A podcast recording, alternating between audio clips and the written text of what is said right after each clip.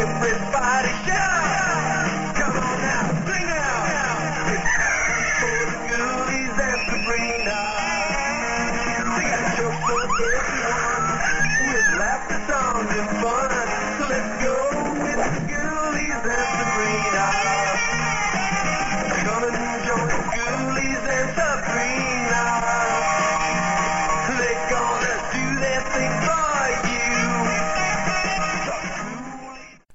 this is Dan. Welcome to the Eventually Supertrained 7th anniversary mini-sode. We've been on the air since July 4th, 2016. Uh, thank you everyone who's listened to every single episode. And if this is your first episode, well, welcome. Hopefully we'll do another uh, seven years. And uh, what are we doing here? We are doing we mm, here. Here's what it comes down to. There's there are several short-lived shows out there that I would love to cover, but for mainly one of two reasons I don't. Uh, recently, or right at this moment, actually, Amanda Reyes and I are, are covering Lucan. And if you know the history of Lucan, you know that after the first episode of Lucan, it was interrupted for 11 to 12 weeks with a show called San Pedro Beach Bums. I've never seen San Pedro Beach Bums. I believe it began with a TV movie, and then there were 12, 13 episodes of the show, and then it was canceled. It was an hour long, I think it was like an hour long sitcom or at least an hour long comedy, which they didn't really do back then. And I mean, Eight is Enough had a laugh track on it, but that was as much drama as it was comedy. And half the time, those the lab when the laugh track goes off and Eight is Enough, you think was that a joke? Anyway, but but you San Pedro Beach Bums, and the thing with the Beach Bums is that I think you can, you can find the movie, the TV movie online, but finding the episodes is nigh on impossible. And then there are other shows like um, I, I would I've always been wanting to do maybe a side podcast about the Animal House ripoffs. Um, was I forget which networks they were on, but it was um, I think I'm gonna I'm gonna make this up like who I one I, I forget CBS had Coed Fever, and one of them had Brothers and Sisters ABC, and the other was Delta House, and Delta House was the official one um, from the National Lampoon guys, and um, and it lasted for I think like 13 episodes. They were all mid-season replacements. I want to say, yes, I've got it actually right here. ABC was Delta House, and then NBC was Brothers and Sisters. CBS is Coed Fever. January is when these three. So basically, each each of the major networks had their own Animal House type show. In January, the first of them, Delta House, began, and by April, all three of them were off the air. So it's basically about three months. These three sitcoms came on, all based on the same movie, and were all gone. So Delta House, like I said, was the one from the gang at National Lampoon. That was 13 episodes, I believe, and that was actually picked up, I think, for more episodes. But the National Lampoon people were so the, the the standards of practices were so stringent that they couldn't actually they couldn't do a lot of the stuff that made Animal House such a big hit. They couldn't obviously they couldn't get raunchy. They couldn't bad words, violence, sex, nudity, none of that. They they couldn't do any of that. And and they basically they were I guess they were offered another half season or season. They said nah we're going to pass. And then you had Brothers and Sisters, which began I, I want to say began soon after. Um, maybe a, maybe a week or so after uh, Delta House. Don't quote me on that. And that, that was on yeah that was on NBC, and I think that was more like a regular sitcom, and that lasted for twelve episodes. And I know of Brothers Sisters basically because in the um, what is it the is it the one two three four five sixth I think um, Battle of the Network Stars, the one that aired in I believe May of '79. Um, Mary Crosby is on Battle of the Network Stars for Brothers and Sisters, even though Brothers and Sisters have been canceled at that point. And of course, the third of them is, is Coed Fever, which um, is sort of um, infamous. It had one episode, February 4th, 1979. Apparently, they made six, but one episode aired and it got canceled before it went beyond that. So I love the. I, love, I mean, you could tell that things are going to be bad, right? So it all starts off in the second half. Uh, within a week of one another, two of them start airing. The start of February, third one airs and goes off immediately after the first episode, and by the end of April, all three of them are gone. And the thing with that is, I'd love to do a show that covers all three of those, but I can't find any of the brothers and sisters. I can find scenes from Coed Fever, and I can find about 10 of the episodes from Delta House. I want to say they were on archive.org at one time, but they may not be any longer. Um, but but so so that's you know that's one of the the things there. Sometimes shows are just tough to find, and the other big thing is that sometimes, and that's the case of what we're going to be talking about today. Sometimes with certain shows where they're, the shows are very formulaic, um, you can. I I don't feel like I'd be able to talk about the show in with any relevance or any any anything anything i mean i mean, I, mean, I could do very very short chats for each episode on some of these shows but um, I just I just feel there are a few shows out there where when I look at them I really enjoy them I'm like I think what can I say I mean what can I say apart from maybe like saying well this the formula in this episode differs from the formula in the previous episode by this now having having having said that um, you know, and saying that I, I, you know, covering a show like that would be difficult. The show that is going to replace Gemini Man, which is in sort of the same vein as the show I'm about to talk about. The show I'm about, yeah, which is which is in sort of the same vein as the show I'm about to discuss. Uh, that that show is is very formulaic too, but I think there's enough in it to justify the oh we're going to try anyways but the show i'm going to talk to you about here is one where it's just so it's so sort of odd and formulaic at the same time that I don't know that I can justify talking in depth over its 16 episodes. And it's also technically a show that is sort of like the it, it's sort of is kind of in both of these categories. It doesn't technically exist on home video or online, but it sort of does. And it's also one that I don't think I could talk about that that and that in depth. And I know what you're saying. Hey Dan, you've been talking for about six minutes now. Why don't you tell us what the show is? Well, you probably could tell from the um, from the uh, the the music that played. It's 1970 to 1971's Sabrina and the Groovy Ghoulies. 16 hour long episodes. Uh, let's see. The first one aired. Give me a moment. The first one aired September 12th, 1970, and the 16th one aired December 26th, 1970. Like I said, they were an hour long, and um, they they they the show itself, Sabrina the Groovy Ghoulies, has not been released on home video. However, Sabrina has been, and the Groovy Ghoulies have been. Yeah, Archie was around since 1942, and um, st- yeah, still around. And uh, you know, in the in the in the 40s, there was a uh, 40s into into the yeah in the 40s in the 40s into the 50s there was an archie radio show which i've only heard a few episodes of. It's not particularly great but it is I guess it has an Archie feel to it, and it's got like a. The most of the audience seems to be kids, and they seem to shriek and scream a lot. Um, the good thing with the kids is that since they're a lot of those radio shows, those radio shows, they had live audiences, and sometimes you could tell on some of them, like say Fibber McGee and Molly and, and Abbott and Costello, that they're really making the crowd overdo it when it comes to laughter.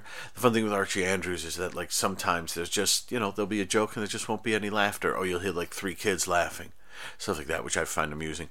And so, yeah, Archie went on, and in, um, forgive me, I believe it was 1962. Archie's Madhouse, number 22, premiered Sabrina the Teenage Witch. Uh, that's Sabrina Spellman, uh, who is her mom was human, her dad was a warlock. She lives with Aunt Hilda and Aunt Zelda. Um, now, in um, I think she lives outside of Riverdale. She lives, I think, Riverdale adjacent, I believe. Um, not quite in Riverdale. Um, although I think it's Sabrina the Groovy Ghoulies. She lives in Riverdale. Um, and I think that may have changed as time went on. And Sabrina started off as just a character appearing every once in a while, doing like supernaturally witchy things. And then uh, eventually, I think she got her own comic. I think in the early 70s into the 80s, and she got her own comic again in the 90s when the Melissa Joan Hart sitcom was on and then um, she got another comic and miniseries and blah blah blah. She's always been around. Sabrina has always been around. And in 1968, Filmation did an Archie's animated series, and one of the things they did was they included they wanted to be like the Monkees but animated, so they included musical numbers. Of course, if you know your your your your pop history, pop music history, there was an Archie song called Sugar Sugar, Sugar Sugar, oh, honey honey, you are my candy girl, and I'm so in love with you, or something like that. I forget. Am I making some of those lyrics up? Um, but it was Sugar Sugar. And it was a I believe it was a number one hit, so it was huge. And so then the next season on on Saturday morning, sixty nine to seventy, there was the uh, Sabrina Archie hour, and they wanted to use I, I hear like Filmation wanted to use a lesser known sort of character, and I guess when in fact when they went to uh, um, the Archie comics people and said we want to use Sabrina, they were like why? So they used Sabrina, and then in 1970 71, while Archie was doing like Archie's Funhouse, something like that. Um, they decided to do uh, an hour long Sabrina show using new characters. What I have heard was that the problem with Filmation doing Archie's is that, of course, you know, the Archie's characters were all owned by another company, so you know they they made money and did all right off off of it. But yeah, any merchandising or any subsidiary stuff, they got nothing. So they created the Groovy Ghoulies, and yes, I know if you're listening and you're in Britain, Ghoulies also is another name for a, gen- a gentleman's balls. So I know that. So whenever I say ghoulies, you let's me say ghoulies. Get your giggles out, get your laughs out. We gotta, and we're gonna go on with it because uh, in America, it don't it don't mean anything. It's like ghouls, you know. So, but but I know in, in Britain and such, it, it means you're canuts. So um, so Groovy Ghoulies, uh, they created them and they were very much based on obviously universal monsters and things like that. They lived in a um, a house that's sort of on a weird little cliff-like island called a house called Horrible Hall. Uh, on the edges of Riverdale. I mean, it's, it's within within easy driving distance because I think there are several episodes later in the series where like Riverdale characters. I think Reggie goes to Horrible Hall at one time. So, so Horrible Hall is right outside. I don't know if it's something where like there there's like some sort of magical cloak over it or something so people kind of know it's there but they don't kind of wonder about it or what it is. But certainly like sabrina and Aunt Hilda they they go to and fro there and and you know sabrina appears hanging out with the ghoulies on more than one occasion you know her cousins you know they're they're Aunt, Aunt Hilda's nephews and it's Hilda's nephews.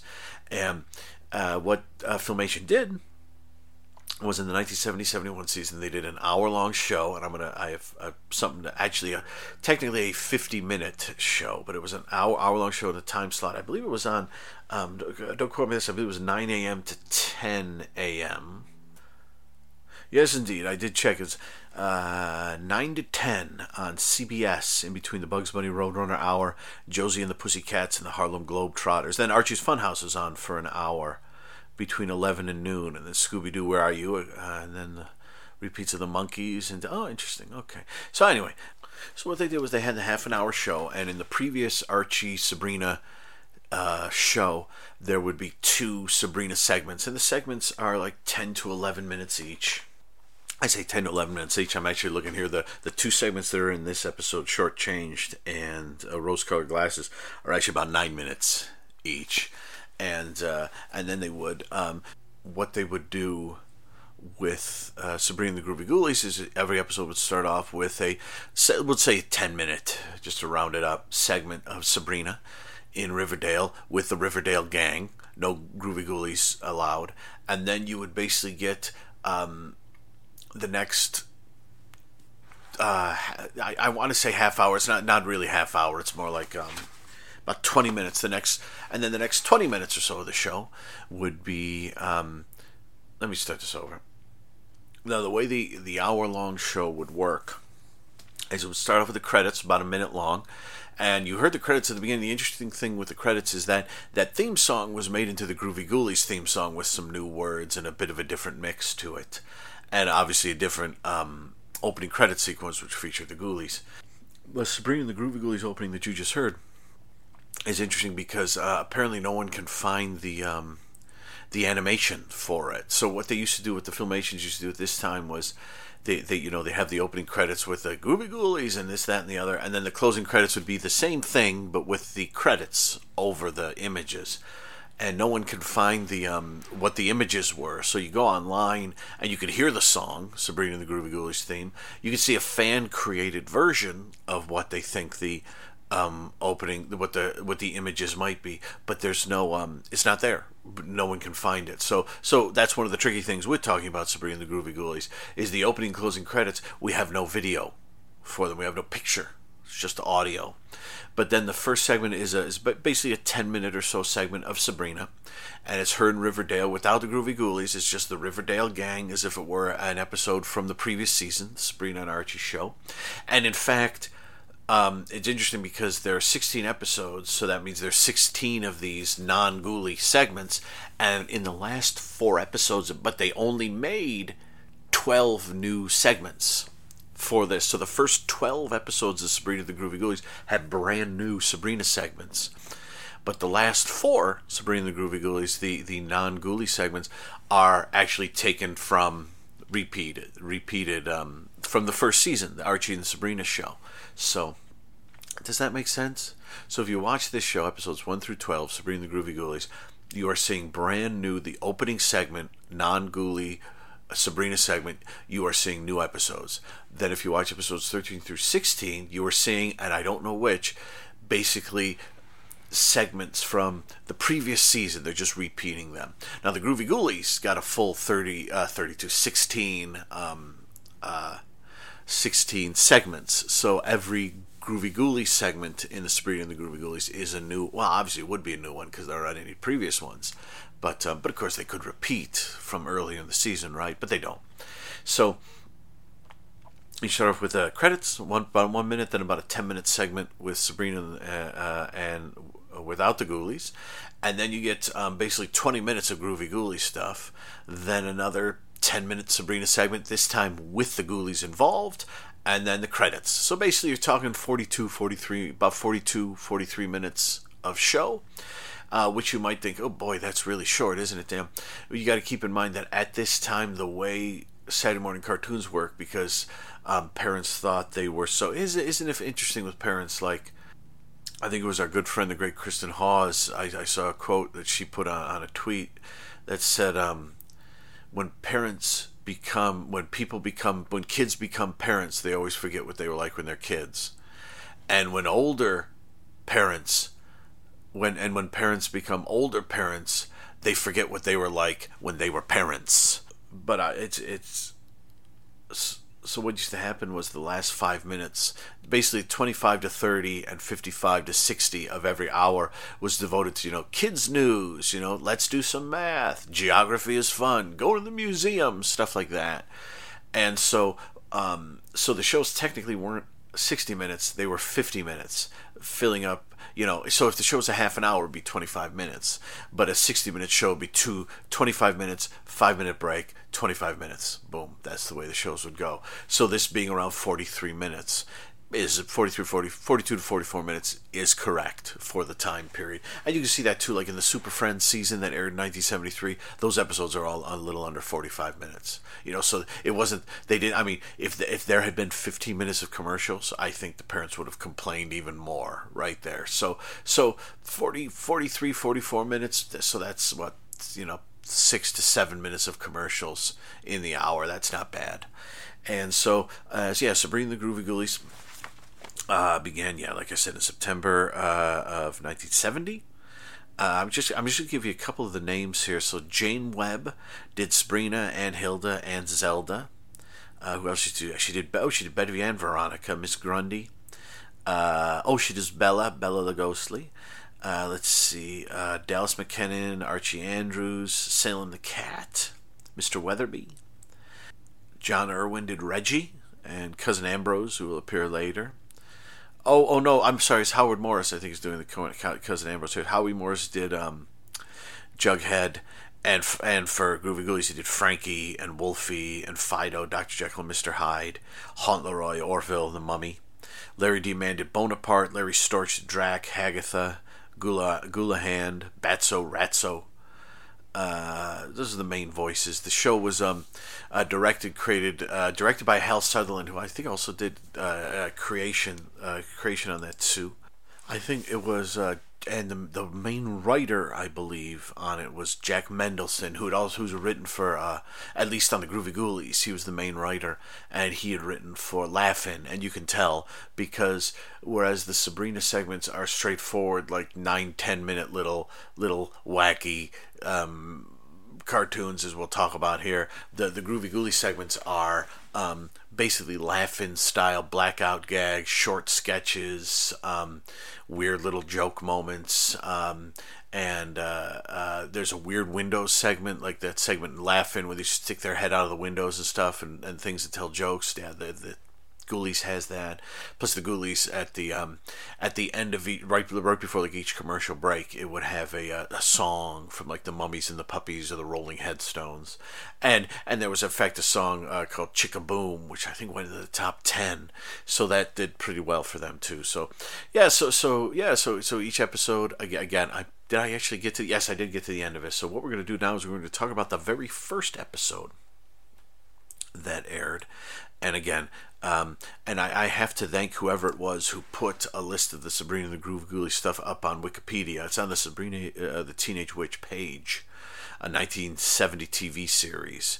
They include the Sabrina the Groovy Ghoulies and they list the Sabrina segments that are in each of the episodes. Um, with the exception, of course, in the last four episodes, they only have the Ghoulies ones because there were no new Sabrina, just with Riverdale uh, segments. And then you go to the Groovy Ghoulies page and they list which episodes were on which dates. So it's September 12th, 1970, and we begin with uh, Shortchanged. We begin with Short Changed, which is a non Ghoulies Sabrina segment. Then we go to uh, our first Ghoulies uh, uh, section, which which is called "When I Grow Up," named after the second song. There are two songs on here: um, "Monster Cookbook" and "When I Grow Up." And then the final, second final um, Sabrina segment with the Ghoulies in it is "Rose-Colored Glasses." And so I'm just going to talk talk briefly about those. Unfortunately, I can't really discuss the opening closing credits because we can't see them. The song is fun. If you know it's every, everybody should come on now, sing out. You heard it, you know, and that's the song. And it's straightforward. It's fun. So we go to short change. The short change is um, uh, yeah, it's it's a segment's about nine minutes, and it's basically um, uh, I, I didn't know Reggie was really. I mean, I knew Reggie could be kind of a jerk, but but Reggie in this is just kind of they're at the local malt shop or whatever, and he's just boring everyone to tears with his stories. And including some strange motions, pretending to climb a mountain on the side of the wall, and he's just boring everyone to tears and uh, everyone else is going to a picnic. Jughead's brought the ants. Yes, there is a laugh track in this filmation. Um, I think was the first one they added laugh tracks to um, Saturday morning shows. Um, earlier in the 60s, uh, prime time shows like the Flintstones and Jetsons had added laugh tracks because that's what you did. But um, if you go to the 60s, like mid 60s shows like um, Secret Squirrel, Atom Ant, then Cool a little later, they don't have laugh tracks, but Filmation would do that, so they added laugh tracks to theirs. And but the weird thing is that on the DVDs, because the the Sabrina cartoons I'm watching are from the Sabrina the Animated Series three DVD set, which came out. I don't know, two, 2013, 2014, something like that. And I'm watching the Ink and Paint three disc Groovy Ghoulie set, uh, which came out in, um, I don't know, 2007, 2008 and I bought the Groovy Ghoulies set. Here, I'd love to talk about how I got into the Groovy Ghoulies and Sabrina, but I think I've already talked enough.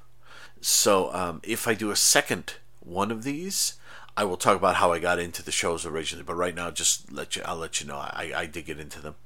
And the Groovy Ghoulies set, yeah, I bought around 2007, I think, from Fry's Electronics in Burbank, the one that had the 1950s sci-fi theme to it they're both three disc sets, but the Sabrina has 31 episodes and the Ghoulies has 16. So obviously the Ghoulies set looks really nice, and the Sabrina set doesn't. It looks it looks just okay. But yeah, so we get Reggie and he's being a jerk, and everyone goes um, to the picnic without him because he's talking about how great his picnics are and how wonderful he is. And you know, in the end, he says, you know, he's more rich and more handsome than everyone. So why don't why doesn't everyone love him? Sabrina takes pity on him, invites him over for lunch. He shows up. He's a jerk, and Hilda um, tries to turn him into a frog. Accidentally turns the parrot into a frog. Then she uses uh, um, what is it? The uh, uh, Lilliputian potion uh, to make him shrink.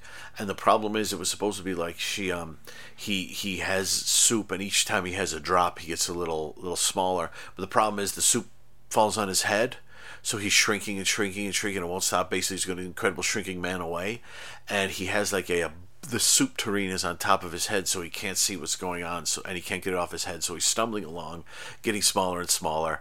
And Sabrina is after him, trying to catch him, while Aunt Hilda is making a uh, concoction to make him regular size again. And somehow, in the end, he winds up in the middle of Archie, Jughead, um, Veronica, and Betty's picnic, and um, everyone runs away because an ant suddenly becomes giant, and then Reggie's back to normal, and um, he eats some chicken wings or chicken legs. And that's it. It's wacky and it's crazy and it's a lot of running around. And I, I don't. Was Reggie really like this? You know, it's it's weird with the voices because um, Betty's voice I really like, and Sabrina's voice I really like. Veronica's voice is always way too high for me. Archie, I'm not sure on. Jughead, I guess sounds fine. Reggie, I guess sounds fine too. It's it's a, they're an interesting choice of voices. I mean, you're basically just using the same sort of two or three people to kind of do everything. So, and that pretty much Jane Webb is doing like almost all the all the female voices. So. Uh, and it's fun. I mean, like I said, it's it's it's about nine minutes, and it packs a lot into those nine minutes. It's it's weird that it's never um I don't know if it's got something to do with camera angles or what it is, but uh, and I, okay, I, I will say that um, this is interesting. Okay, um, because it, it's never it's never boring. It's fun to watch, and there's a lot of running around and craziness and everything like that, and a lot. I mean, if you actually write down what happens in the nine minutes, a lot of stuff happens it, it it doesn't fly by. Now, now I'm saying this in the light of like one of my absolute favorite TV shows at this time is Teen Titans Go. I absolutely love Teen Titans Go, and all the episodes of that are around 11 minutes. And the fun thing with that show is that show moves at a very quick pace, and yet there are very few times when I'm watching an episode where when I get to the end, I feel like it's been rushed or I feel like it hasn't done any, everything it wants to do. It's 11 minutes, it moves very, very quickly, but it also feels like it's used the 11 minutes. I don't quite know how to describe. You know, like if you if you sit down sometimes and you watch a movie that's you know 90 minutes you watch a tv show you know an hour long tv show that's maybe 45 to 50 minutes and you watch it go huh that didn't feel like you know, that didn't feel like 90 minutes or 45 minutes or 50 minutes. You know, the thing with the thing with Teen Titans Go and the thing with these these Sabrinas and such is they're you know nine minutes, ten minutes, eleven minutes, and they always you know they always sort of feel their the length. But that's not a bad thing, though. I think I think the joy of this Sabrina episode is that it's you know it's about nine minutes and it you know it does it doesn't you know I, it doesn't end and I think wow that felt like it was four five four or five minutes long no it, it felt like it was nine minutes long but there's always stuff going on and stuff's always moving and it's always happening it's always going crazy and I think I think that works for it. I think that makes it fun. Um, I mean, is it laugh out loud funny? Is it great stuff? I, I don't know that it's great stuff. It's it's amusing. Um, Sabrina's great in it as always. Reggie's annoying, and you get to that point where you think, how much you know? At what you know, like Reggie, how old are they meant to be here? What are they like 16, 17? I mean, Archie's driving, you know, and they they drive around. So so I mean, 16, 17. You know, I, I'm imagining they're near the end of high school right here. Um, I mean, they're not certainly not meant to be like 13 or 14 if they're out driving. So, I mean, we're talking 16, 17, um, near the end of high school. And so, you know, Reggie's almost 18. He's almost a man.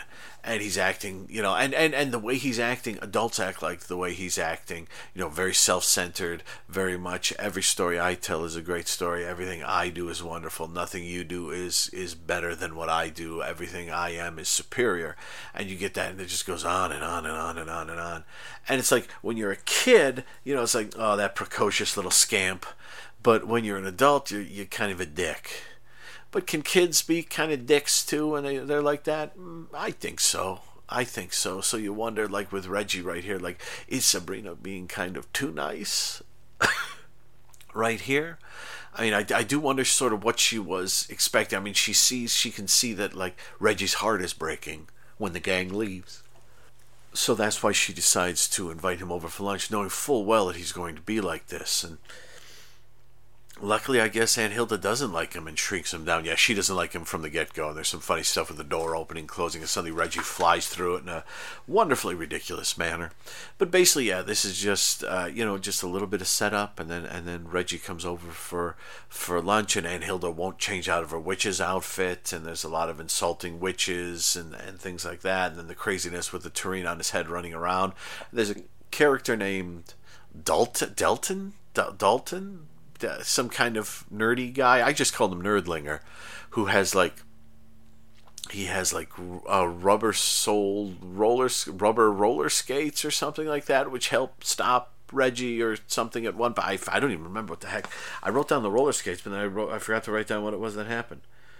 Uh, how long do we humor him? I mean, he's awful. That's one of my notes. The Lilliputian potion, running around, now, now Reggie does go for the potato salad. I'm, I'm wondering what sort of like Reggie is thinking because like the they put the soup tureen goes on his head as he's shrinking down, so he must know. I mean, he runs across a piano at one point. He's on Salem's tongue.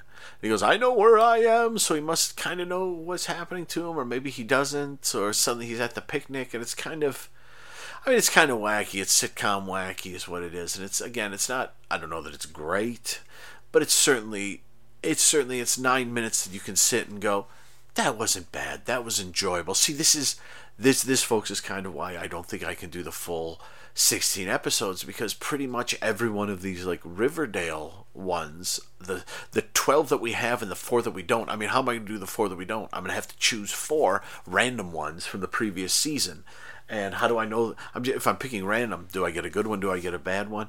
Is there much difference between a good one of these and a bad one? Well, are they all not just like nine to ten minutes of people rushing around and Sabrina having to try to save the day, you know, over and over again? And that's that's like I said, kind of one of the reasons why I thought I would find this show difficult to talk about, and why I'm only doing one in this mini-sode, which is now over a half an hour long. so this might be a maxi-sode episode, but we're going to go into the groovy ghouly sec- section in, in, a moment. But there is very much um, a feeling of that these episodes they all kind of are like this, and I mean we can discuss variations. That might be fun, but not knowing what the last four are and having 16 total, I would think we get a little rough. So I'm going to dive into the ghoulies right now. And um, uh, we're gonna put the Groovy Ghoulies on, and um, let's see. And this, like I said, th- this segment this is known as "When I Grow Up," but it's actually just like the middle portion of the middle. You know the, you know if if you break it up into quarters, this is the second third quarter of the Sabrina the Groovy Ghoulies episode one. Now we begin outside Horrible Hall, which is down Horrible Drive. I'll, I'll put an image up in the vicinity of this episode where you can see the sort of the first shot of it. It's kind of like Horrible Drive is kind of this really it's it's I mean it's like Horrible Hall is on like um is on like a little is on like a little I, I don't I don't know what, what would you call it? It's it's like you know the the ground ends and there's a cliff and there's a little path bridge stone bridge sort of to where Horrible Hall is on like a circular space on top of a cliff kind of thing, but there's a little off to the right when you're looking at a face on. There's a you get the horrible hall, then you get a little a tree, and then you get a little like stone bridge again. And going off to the right, there seems to be more space. That must be you'll see later on. They have like a, a football field, like a sp- sporting field. That must be where the sporting field is.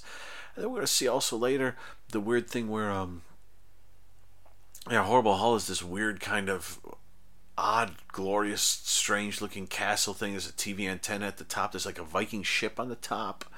There's weird spot. I mean that that little over on the far right. That must be where Hagatha's kitchen is, right? It looks like there's a plane sticking through it. Underneath the words "horrible hall," um, which light up uh, like neon style. There's um there's an actual like long hallway with like brick walls along each side. I mean, I absolutely love the the layout of this building, and whenever I watch the show, I always try to figure out if I can place where things are. You know, if you see something, we're like, oh, that's that hallway, or oh, we're we're over here, or we're over there. What are they looking out of? And the thing that makes it sort of crazy when you look at it is the realization that I think, because there's a moat, but there's no sign of a moat there. But when we get to weird windows in a few minutes, we're going to discuss the back of the building. And so this weird, wonderful, gorgeous, strange building, which is outside Riverdale, which is um, where Sabrina's cousins live, and um, we meet. Yeah, we meet right now. We meet the main ones are Drac, Frankie, and Wolfman. Drac is sort of like he sits around reading the newspaper, getting annoyed by everyone. So he's kind of like the dad, and then uh, Wolfie kind of like the teen. He's skateboard and he's driving his drag drag uh, drag racing vehicle um, around. Not quite a dune buggy, like a um, the Wolfwagon, and then Frankie's kind of like a little kid, even though he's the big one. He's a little he's a little dumb. He's a little simple, and then and also in there you have uh, well Sabrina shows up from time to time, and you also have what do you have? You have um, Bella, who's kind of an Elvira esque um, kind of vampira Elvira kind of character, who um, mans a um, a, a woman's a, uh, a, uh, like the switchboard. Uh, you have Hagatha, who is the um, who is the kind of the cook, um, older lady, um, witch. Uh, you have who do you have? You have um, uh, the three little kids, um, Ratso, Batso, who are the mischievous ones. Then Hauntleroy, who is kind of like the tubby, prudish kind of one who's always getting in. Who who? It's funny in Groovy Ghoulies, he always seems to be getting into. Batso and Ratso seem to always be getting him into trouble, or he seems to be getting into trouble. Whereas on the Sabrina cartoons, he seems to be a troublemaker. Uh, who else is there? There's um, there's um, Boneapart, who's a living skeleton. There's Doctor Jekyll and Mister Hyde, who's a two-headed um, doctor. There's uh, the Mummy, who's a mummy. There's the Hand, as Gula Hand and they all live there together and they have there's um there's a giant venus flytrap that seems to eat everything. There's a lovesick love seat. There's an ask it casket. It's funny there's a radio show i think from the 40s called ask it casket which is kind of like um you know asking questions to the ask it casket kind of thing. And yeah and they live in this big great house. Again again it almost is like teen titans go ask is that they just seem to be hanging out and they they make jokes and they goof around and they, they have dinner and they they put on little plays and stuff like that. And um, we'll see that they are called to help out at times in the outside world, outside of the horrible hall. You know, in the in the next segment, rose-colored glasses.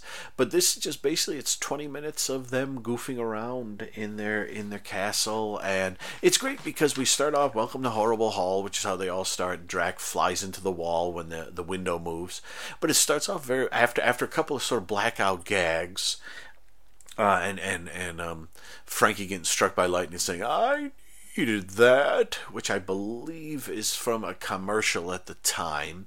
Um, I didn't look it up because it would be something again. I'm I'm saving things for if I do more episodes of this. I don't want to cram everything into this first one because I don't know what else to talk about if I do more. Um, just suffice to say, at this moment we're just doing the one. So and there are blackout gags, and then and then Dracula welcomes you to Horrible Hall and kind of shows you around, and then they go into the torture chamber, which um, uh, Drac loves, and uh, you know, of course, they get in some shenanigans in the tor- in the torture chamber. I think Drac calls the stuff in the torture chamber his playthings, I believe, and it's it's it's very fun. The whole thing is very, especially on the ink and paint set, it's very colorful. It's lovely to look at. And The characters have these great designs. You know, the animation isn't the most fluid; it's filmation, but it's still very fun to watch. And then after a few more gags, they do. A, there's a performance of Little Red Riding Wolf on stage, and you see like um, you see um, uh, Boneapart and a whole bunch of ghouls and ghosts and crazy looking monsters and things in the audience constantly booing the show. And um, i think it's like drac is like grandma and i don't know frankie is dressed as a, a girl um, but i'm not sure exactly what i mean he's dressed sort of like like a goldilocks type character but he's kind of meant to be like the bear or so it gets confusing. Um, what is it? Mummy and Boneapart are watching the show along with a lot of um, ghouls, and um, Mummy keeps saying he's going to ask for his mummy back. and yeah, Little Red Riding Wolf and and and Frankie's trying to get the basket of goodies from Little Red Riding Wolf dressed as a woman, dressed as a bear, and there's all kinds of craziness, and it doesn't make a whole lot of sense the more you think about it, but it is fun to watch and it is goofy. And I always like the concept that like is I always wanted like with Horrible Hall, like I said, I've tried to map out um, what its interior would be like. You know, I always thought like one of the things I love watching like um, I, lo- I love watching when there are shows that have like big mansions in them or big like castles and such. I don't particularly need to people meet the people who own them, but I'd, lo- I'd love to like when you see like like a big manor house in like an episode of like Poirot or something like that. I would always think that if I was David Suchet, I would say whenever we go to one of those places and we're doing locations there, I would like to uh, be shown around the place. And I don't mean like here's the living room, here's the kitchen. I would like to be like, you know, I'm standing in front of the house and like, you know, a quarter of a mile to my left is the edge of the house. You know, maybe not that far. You know, just just like, you know, three houses down is the end of this. I'd like to know what's over there. You know, it's three stories. Let's go up to the third story. What's up there? You, you know, I mean, is it like is it like Versailles, the Palace of Versailles? Are there like suites where people live? Is it like individual, big individual rooms with lots of bathrooms? Is it? Are there just like you know? Do you have like um?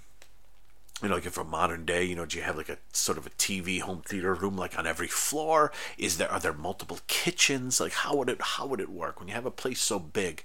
What do you do with all the rooms? Are there a ridiculous numbers of like studies and just like rooms that just are like filled with random like you know animal heads and books and suits of armor and old chairs and things like well, how does it work? And that's the way whenever we're in horrible hall i always wonder like how does everything work in there? We see some rooms over and over again like the main room and like the living room sort of area. Um, we see frankie's bedroom. We see the kitchen. We see the school. Well the schoolhouse is actually off to one side probably up the path to the other right there. But I'd love to know just the layout of the whole place. And one of the things, of course, obviously they have in Horrible Hall is a theater. They have a theater with proper seating. And I always wonder with Horrible Hall, all those ghouls and ghosts and things that you see in the audience, are those like from around the area? You know, are those you know ghouls and ghosts from around the place? You know, and they're coming to see Wolfie's new show. Are those? Is it like the Palace of Versailles and all those ghouls and goblins and ghosts live there, or if they're all sort of like ghosts and such? Do they live anywhere? Do are they in the house? we just don't see them. I, I'd love to know because you see all these people, but in the house you in the house itself you see what the basic like one, two, three, four, five, six, seven, eight, nine, ten, twelve people slash monsters living in the house. But then in, in the in the in the theater scene, you see like another I don't know fifteen of them or something like that. You know, so you wonder where do they live? Do they live in the house? I don't know. Do they live? Do they live in the local cemetery? I don't know. You know, or if, like I said, if they are ghosts, do they just suddenly appear?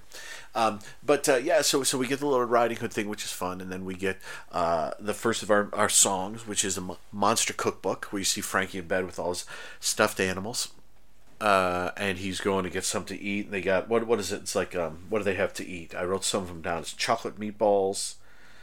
Uh, marshmallow tacos are the best. Peanut butter steak, chicken stuffed upside down cake. I want to say they have licorice pizza, which actually doesn't sound that weird nowadays. Quail stuffed with worms and snails. Sure.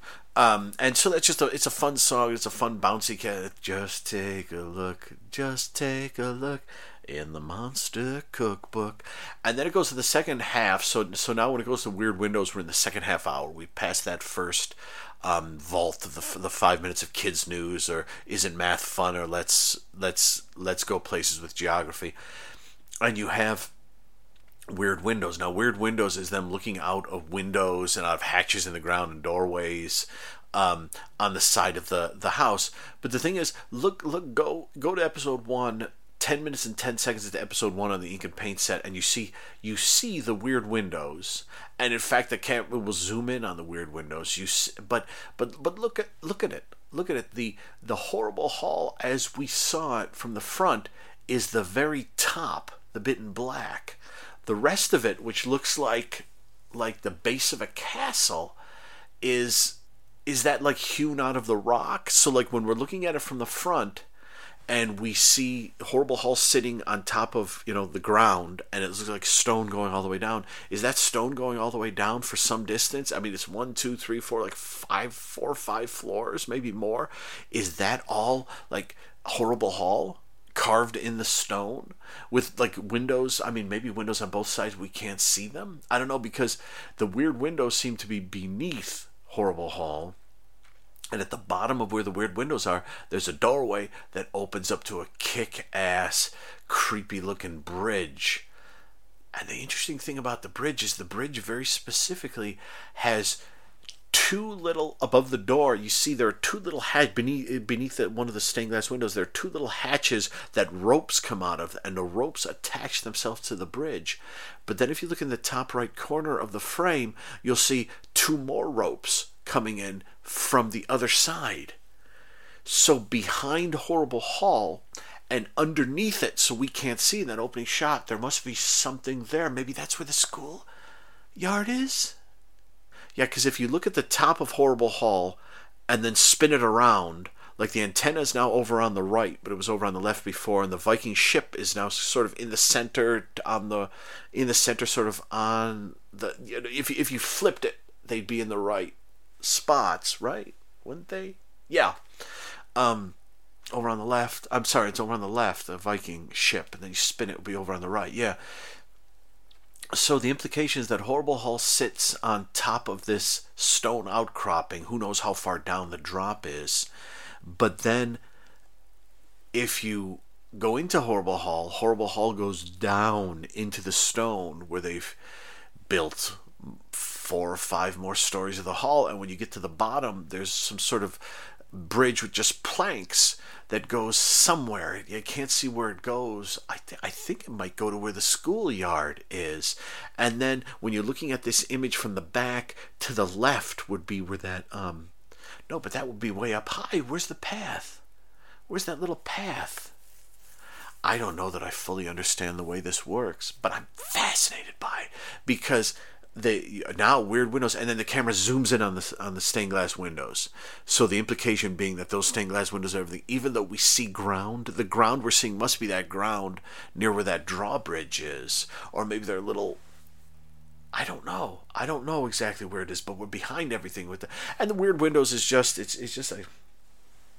I mean, I think I wrote it down here. It's just like three minutes or so of them just telling jokes, bad jokes, popping up from places and telling bad jokes. And then let's see, we meet Dr. Jekyll and Mr. Hyde. And after this, we get Tell It to Bella, where Bella is on her switchboard and she she's taking questions from Frankie about his. Uh, oh, I'm sorry, Wolfie about his Wolfmobile. Yeah, I'm just I just got to go in here and they're telling. And there's there's an interesting thing where. Wolfie is giving the weather for Transylvania, which is weird because they're in Riverdale, which is nowhere near Transylvania. You see the ask it casket, you see lots of uh, Boneapart and uh, with a pair of pants on his. Oh, the piranha. That's right. Um, Wolfie. We get um, Wolfie and his pets, where Wolfie has a and James Cameron must have seen this when he was young, a flying piranha as a pet, and we get to see the first time here. We see at the end of it. We see. We see Drac read the newspapers if he were the man of the house, and then we see the moat. And the, the interesting thing about the moat is that the moat seems to be, and I'm watching him dive in the moat. Now you can't really tell where the moat is because the moat. The interesting thing about the moat is that the edge of the moat that we see beyond the piranha isn't like um, the ground. It's more, it's wall, it's stone wall. So I'm wondering, could there be like an enclosed moat at some point that we can't see? I'm wondering where this moat is because we see more of the moat, and then it cuts from the piranha going in the moat to Wolfie walking along a bridge, but not the same sort of suspension bridge that we saw. It's a different bridge above the moat. And he makes a comment about keeping your animals well fed. And then you think there's going to be a joke. And then it goes to tell it to Bella. And Bella's missing one of her legs right there. And then yeah, Wolfie more Wolfie stuff. They really like Wolfie in this one. I guess Wolf was meant to be the teen. And then Hagatha is cooking and she needs some sage from a tumbleweed, but the tumbleweeds are keep tumbling away and she can't catch them. She has to do some magic and again it's funny, it's wacky, it's all good times. And then I think it all closes out with Hauntleroy and Ratso and Batso, who are featured in the When I I was young. Mama Mama's in the puppies segment. There's a stuff with an exercise bike getting out of control. Then we close off with yeah, the Mamas and the puppies. Um, doing when I grow up with a Tiny Tim type character, singing about how what he's going to do when he's grow up, and and Ratso and Batso cause Hauntleroy some trouble until they actually make Hauntleroy huge, and he causes them trouble, and then the episode ends well, I say the episode ends. This segment of the episode ends, and we goes to the the final segment, which is another uh, nine minutes. Um, Sabrina rose-colored glasses, and I'll just say the thing the thing with the Groovy Ghoulies is this is like these these Groovy Ghoulies segments. There's nothing really to um. I mean, I could talk I can talk about stuff like um, you know the like we, we see like Ratso and Batso causing trouble for Hauntleroy, but then Hauntleroy becomes huge. You know, we see the mummies and the puppies, the Tiny Tim type character, like I said. We see Wolfie with his pet. We see Wolfie with his Wolfmobile. We don't see Drac Drac doing much. I mean, he says the torture chambers are his playthings, so that could be his. And we see Frankie obviously eating during the Monster Cookbook, and then Bella doing her thing. We see Dr. Jekyll and Mr. Hyde helping Boneapart when Boneapart seems to be sick. We see there's a lot of Wolfie this is kind of a very high on Wolfie episode. We'll get more Frankie stuff, more Drac's stuff as we go along. But I mean, it's just it's it's basically I mean the full the full episode is what do I have written here? It's a little under 20 minutes. This the segments are a little under 20 minutes, and they're fun. You know, and each one includes about you know a two minute. Um, uh, segment with the song, so about four minutes of those 20 minutes uh, four, four or five minutes of those 20 minutes are songs and then little sketches, little blackouts, little gags. Um, I guess the least said about the jokes, the better. I mean, they're all bad puns and um, uh, you sh- you know um, you show me King Tut eating crackers in bed and I'll show you a crummy mummy. Stuff like that, you know, jokes where you wanna, you know, jokes like if you can't handle, like I'm not a huge pun guy, but the thing about this is, is watching the Groovy Ghoulies is almost like, um, it's it's almost like listening to an album by a band who has songs with lyrics, but you don't pay attention to the lyrics. Like maybe the lyric, like here here's the thing, you know, I have I have a soft spot for '80s heavy metal, not specifically hair metal, but '80s heavy metal, and a lot of '80s heavy metal, the lyrics aren't the best. You know, you're gonna get you know your average album, you get a couple songs about you know wanting to fool around with some ladies, or vice versa. Um, you'll get a um, you know, usually on a heavy metal song in the 80s, you'll get a song about how much they love heavy metal and how much they love to rock. If you're lucky on an album, you get more than one. You know, sometimes you'll get a song about like um, Japan, that was a big one, or, or just traveling, um, rocking and traveling. Uh, you know, you'll get. Um, there are certain spots they'll go to, and some bands are better at these lyrics than others. And so sometimes when you're hearing bands, I mean, like there's a band I love I don't know if I love called Fisk, and they're French, and most of their lyrics are really awful. But for some reason, I just love putting on on one of their albums and just rocking it, you know. And and the lyrics are the lyrics are secondary, just in the same way that here, the uh, pardon me the the the jokes are sort of secondary to the characters and the setup and um, the design and the colors and everything about it. And and the thing is, like when they come in and do the jokes, it's fun, and then they, they they'll soon after that they'll be onto a sketch or a little side bit which doesn't rely as much on the dumb jokes. So I I mean so so like this starts off with you know the the Sabrina bit with Reggie is you know not great but entertaining nine minutes and then and then watching the episode this would have been the first time you saw the groovy ghoulies and they're great.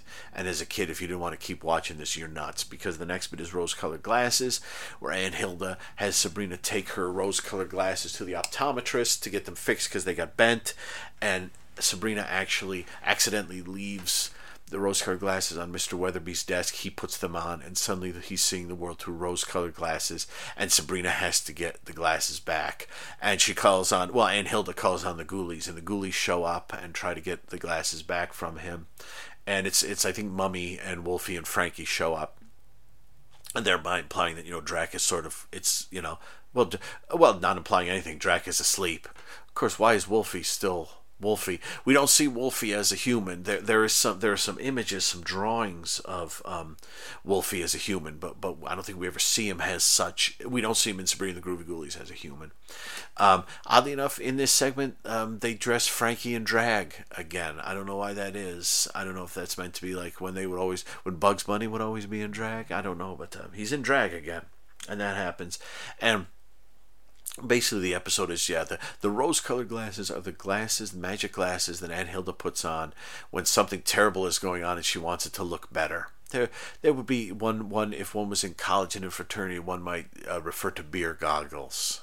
And basically he puts the rose colored glasses on and suddenly life is a gas and life is groovy and life is swinging and um, miss grundy is no longer you know miss grundy now she's a hot redhead who's chasing around and miss grundy is like i, sh- I shouldn't wear that uh, whatever perfume or i think she says cologne that she wears she, she has to stop wearing that and reggie sees him uh, Mr. Weatherbee going crazy, and the funniest moment in the episode is probably when he sees Mr. Weatherbee.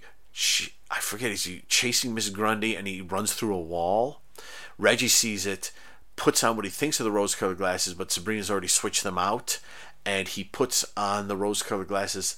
Uh, not realizing they're just regular rose colored glasses. And he says, Watch this, Arch. I'm Super Kid. I'm going to run right through this wall. And then he runs off screen and you just hear, and then you see Reggie on the ground. And that's very funny. That's that's a, that's a funny gag. And Rose, I will say this: the addition of the Ghoulies, even though they don't do a lot, they will do more in later episodes. They don't. They they're almost sort of tacked on to this one, almost like at the last minute. Because what happens is, in the end, Sabrina just basically says, "Okay, I have to do this myself," and she solves the problem in like one second. And I think what she's trying not to do is she's trying not to expose herself. It's why she's trying not to expose herself as a witch, so they send in a werewolf, a living mummy, and a Frankenstein monster dressed as a woman. Uh, okay, sure, sure. I, I guess if they get exposed, just the way no one seems to know what horrible hall is or, or who lives there, you know, the if they get exposed, it won't matter. That's my guess. So but it's a fun bit, and, and, and, to be honest, I think it it's it it goes out with that. I'm Super Kid. It goes out on a high with the joke right there. Um, I think it it lingers a bit too long on Frank saying something. Frankie saying something dressed in drag, and everyone laughs hysterically for what seems like a half hour. But it ends with a good gag, and it ends with ends with a funny bit. I mean, I think. Um, I, I don't know. Every episode is going to begin with a bit without the ghoulies, and um, I think when you're watching them, that becomes a bit of a liability because once you spend the 20 minutes in the middle of the episode with the ghoulies, if you like the monsters, if you can get with it, if you love the gothic sort of rundown, decaying castle that's just crazy as heck, it's just so much fun. And I mean, remember too that this episode, when you they they all have laugh tracks, but for some reason, not all the video versions have laugh tracks. So the short change, the the one with Reggie, I keep forgetting the name of it now. Short change, yeah, has laugh track, but the rest of it doesn't. The Groovy Ghoulies episode doesn't have a laugh track, and and the Rose Colored Glasses doesn't have the laugh track on on the DVDs. Some of the Groovy Ghoulies episodes do, and to be honest, I kind of like when they have the laugh tracks because it makes it even weirder. It's like, hey, there's naked bodies on my TV. If you've ever seen that, the TNA film from the from I think 77, 78, something like that, where um it's made up of three segments, three naughty segments: a Happy Days parody, a Welcome Back Kotter parody, and a Barney Miller parody. And um, and all three segments have laugh tracks in them. So it makes you watching this stuff, and it's just so weird. And so, like seeing these ghouls telling their goofy jokes that aren't funny at all, and hearing the laugh track go, is fun. And it also like there there are random bits like when they tell jokes here, you'll see like like hallway doors op- flying open and you'll hear laughter, or you hear like gates crashing shut and opening and you hear laughter, or you'll see some goofy goblin guys who have names but they don't get named in this episode jumping around and laughing or there's like a dancing like spider lamp you know whenever there's laughter going on. And you know, like dur- during the songs there are repeated images that you'll see over and over again which if i do more we could talk about more. But overall um, it's interesting because the first I'll stop talking now because this mini is over an hour long. But when you start off watching it, there's a promise of monsters and weirdness. And then that first 10 minute segment is a pretty standard Archie Sabrina segment. But then you see Horrible Hall, and Drac welcomes you into it.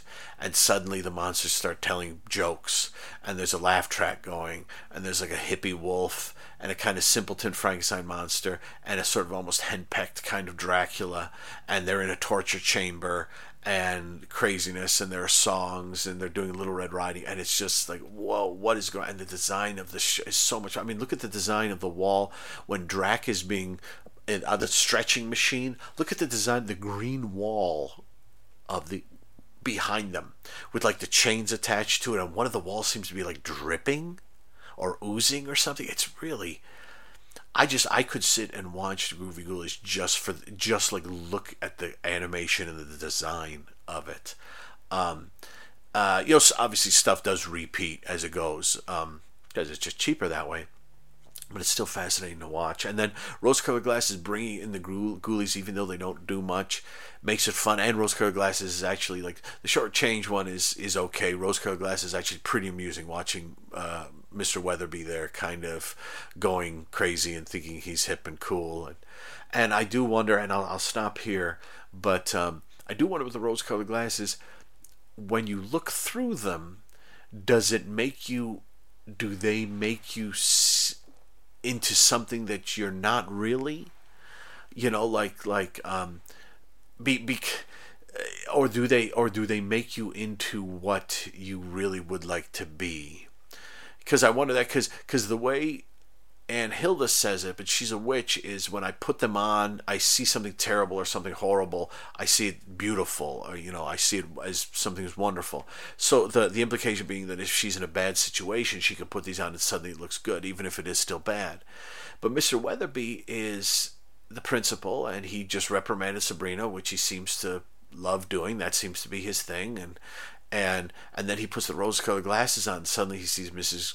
Miss Grundy as, as this hot hot young lady, stacked young lady, and he's he wants to dance and he's flying through the air and leaping around and everything like that. Is that like the real Mr. Weatherbee, or is that the rose-colored glasses kind of um, trying to do they adapt? For like like if if Mrs. Grundy had put them on, would she would she have seen the same sort of thing? in that space, or would she have seen something different? I'm dying to know how the rose-colored glasses work. Is basically what I'm saying, because if if when he puts the glasses on, he's and he becomes this happy-go-lucky guy, if that's him being truly happy, then I'm sad that he spent his whole life being a principal.